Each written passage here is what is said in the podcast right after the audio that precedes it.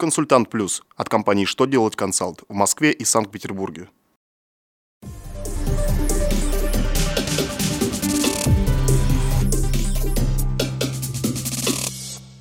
Добрый день! Для вас работает служба информации телеканала «Что делать ТВ» в студии Ольга Тихонова.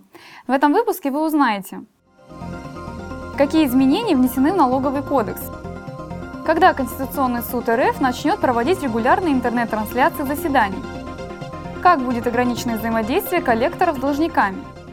Итак, о самом главном по порядку. Приняты очередные изменения в налоговый кодекс. Поправки касаются налогообложения контролируемых иностранных компаний, налоговых последствий амнистии капиталов физических лиц и симметричных корректировок при налогообложении контролируемых сделок. Изменения по симметричным корректировкам применяются уже с 1 января 2015 года, вне зависимости от даты заключения соответствующего договора. Также внесены изменения по налогу на прибыль, но они вступят в силу только со следующего года. С 1 января 2016 года до 100 тысяч рублей будет увеличен критерий для признания имущества амортизируемым. Кроме того, больше организаций сможет уплачивать авансовые платежи по налогу на прибыль только по итогам квартала.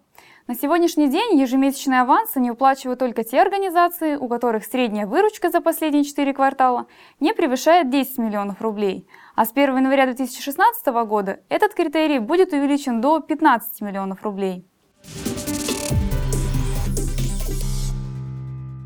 1 августа Конституционный суд Российской Федерации начнет на регулярной основе транслировать по интернету открытые заседания. Соответствующий федеральный конституционный закон подписал президент РФ Владимир Путин. До сих пор проведение трансляции не было урегулировано нормами права.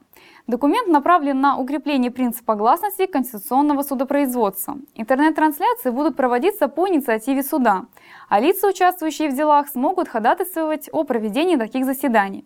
Кроме того, этот же закон позволяет направлять в Конституционный суд электронные обращения.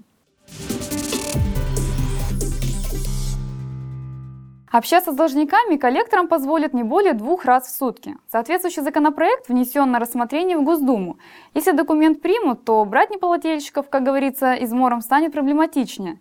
В пояснительной записке к проекту говорится, что на сегодняшний день в некоторых случаях количество звонков коллекторов измеряется не десятками, а сотнями раз в день. При этом достаточно затруднительно доказать сам факт, что звонки поступали именно от них.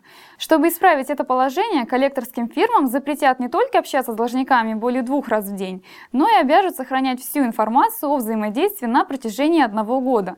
Кроме того, коллекторам запретят разглашать информацию о задолженности гражданина неопределенному кругу лиц.